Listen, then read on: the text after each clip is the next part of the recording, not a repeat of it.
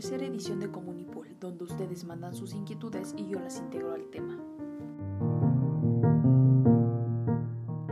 Como bien menciona ONU Mujeres, la representación de las mujeres como votantes en puestos directivos, en cargos electos, en la administración pública, el sector privado y en todo el mundo ha cambiado a través del tiempo. Sin embargo, siguen siendo las mujeres las que menos representación poseen. Los temas en los que la mujer es protagonista tienen un menor reflejo, además de que aparecen mucho menos y tienen un menor protagonismo que los hombres. Esto se contrapone a que la mujer también tiene una indudable capacidad como líder y agente de cambio.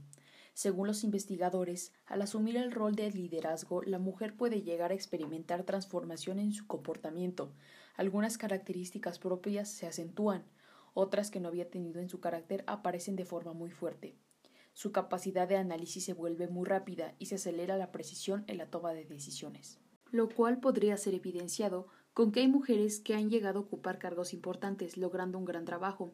Sin embargo, hay que señalar que los derechos políticos de las mujeres no se deberían justificar desde hechos exitosos, sino a partir de que aún existe una brecha de género en cuanto a participación en espacios de decisión. Además, no porque una mujer tenga éxito significa que otra por el hecho de ser mujer también lo tenga, ya que el éxito puede estar rodeado por ciertas condiciones específicas del Estado, su sociedad, su cultura y su economía.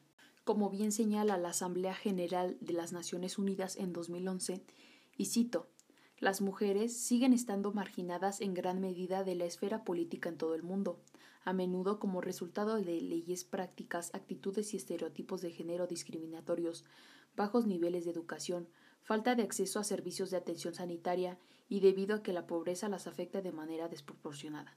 Cierro cita. Y bueno, aquí nos escriben que esta marginación justamente de la que habla la Asamblea General de las Naciones Unidas, este, aunada a la estereotipación discriminatoria de la mujer, también puede ser producida por los medios de comunicación.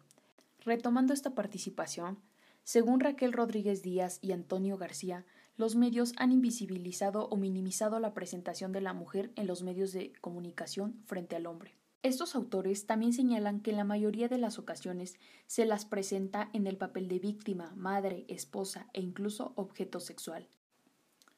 Los medios también proponen unos espacios de cultura, espectáculo y lugares casi reservados a lo femenino, lo privado, la casa en confrontación con lo masculino. A las mujeres siempre se les hace mayor referencia a su vida privada, sus planes domésticos, su estilo a la hora de vestir, etc.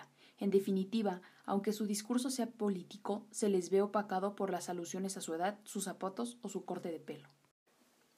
Aquí me preguntan que si esto pasa en la contienda electoral.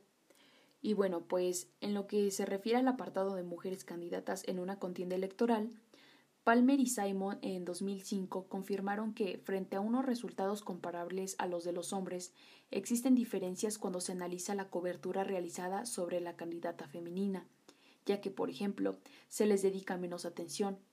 También se ha constatado que los votantes perciben y evalúan de manera diferentes a los candidatos de uno u otro género. Consecuentemente, también son distintas las estrategias llevadas a cabo por los candidatos a la luz de los estereotipos presentes en la cobertura de los medios y en la percepción de los votantes, por lo que las candidatas femeninas deben luchar contra ellos.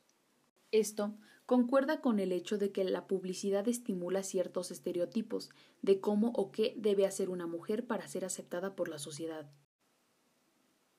Por ello, y cito a Lita y Monferrer, resulta preocupante que en la actualidad ya sea en la publicidad o en la política, las imágenes que se difunden de la mujer a través de los medios y más aún en comerciales políticos suelen ser negativas y cargadas de estereotipos. Sobre este mismo hilo, hay que recordar que de acuerdo al modelo patriarcal de nuestra sociedad, ser mujer significa ser madre, esposa y ama de casa, roles que se desempeñan en el ámbito de la familia y que parecen ser también los recogidos por los spots de las diferentes candidaturas.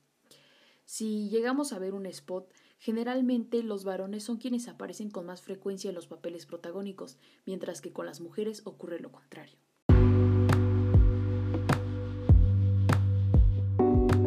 En mi opinión, hay que educar a las mujeres hacia un liderazgo político y como dice el secretario general de las Naciones Unidas, la igualdad de género es una cuestión de poder, poder que los hombres han guardado celosamente durante milenios. Transformar y redistribuir el poder con urgencia si queremos salvaguardar nuestro futuro y nuestro planeta. Es hora de dejar de intentar cambiar a las mujeres y comenzar a cambiar los sistemas que les impiden alcanzar su potencial. Quedo ustedes y recuerden que a la voz de Comunipol está Marta Daniela Martínez García.